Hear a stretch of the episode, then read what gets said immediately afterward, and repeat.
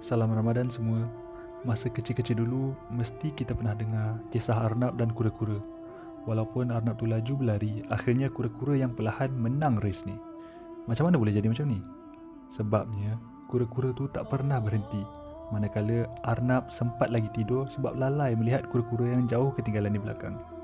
Banyak pengajaran kita boleh ambil dari kisah ni. Pertamanya, kita jangan berputus asa walaupun nampak macam kita takkan menang.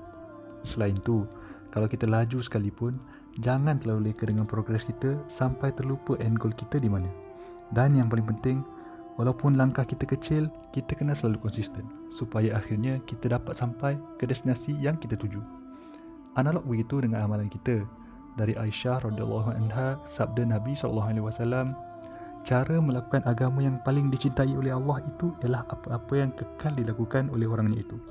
Yakni tidak perlu banyak-banyak, asalkan berterusan dan dari Abdullah bin Amr radhiyallahu anhu katanya Rasulullah sallallahu alaihi wasallam pernah bersabda kepadaku hai Abdullah janganlah kau jadi macam si fulan tu.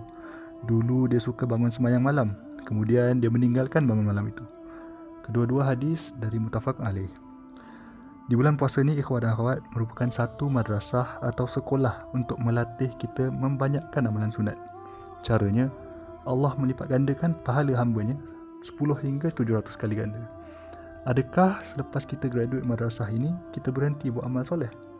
Hari raya menduga kita menyebabkan banyak amalan kita terhenti. Mungkin sebab terlalu banyak makan atau sibuk ke sana sini. Adapun cara untuk kita kekal konsisten melaksanakan ibadah puasa ialah dengan berpuasa enam di bulan Syawal nanti dan juga puasa-puasa sunat lain di bulan-bulan lain. Amal zakat pula mengajar kita untuk bersedekah kepada golongan yang memerlukan.